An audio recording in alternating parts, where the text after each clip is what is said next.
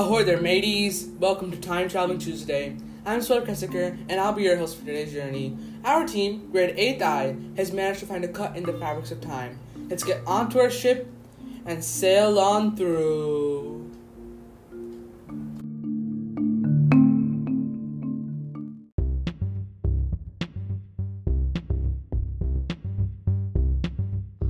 Over millions of years, the continents broke apart from a single landmass called Pangaea and moved to their current positions. Its name has derived from the Greek Pangaea, meaning all the earth. Existed during the late Paleozoic and Mesozoic. Pangaea is a term coined by Wegener in 1912. Pangaea existed for 100 million years and during this period of time several animals flourished including plant eating animals and so on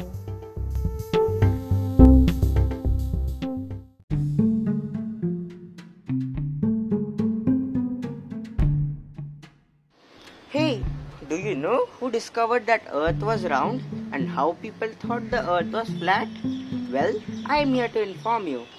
Many centuries ago, people used to think that Earth was flat.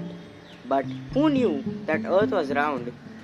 A famous scientist named Eratosthenes conducted an experiment to calculate the circumference of Earth using the di- difference in angles observed by sun from two different locations. Well, interesting, right?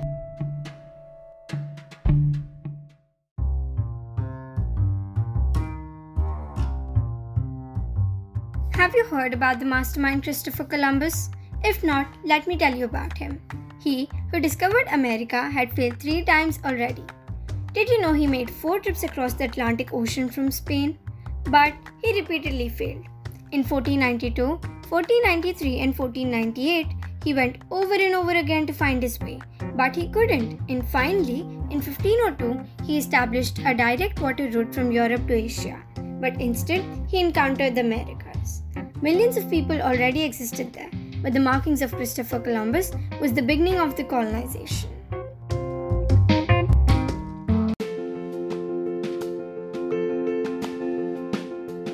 Well, well, isn't this a journey worth mapping? I can't say it isn't. Let's end this thing with a bang, and what isn't a bang like a quote? Well then, here it goes. Everybody is a genius. But if you judge a fish by its ability to climb a tree, it will live its whole life thinking it is stupid. Stated beautifully by none other than Albert Einstein himself. There's a meal for your mind, and, conveniently, an exit for this podcast. Let's get right back onto our time machine and go on one last trip, this time to the present.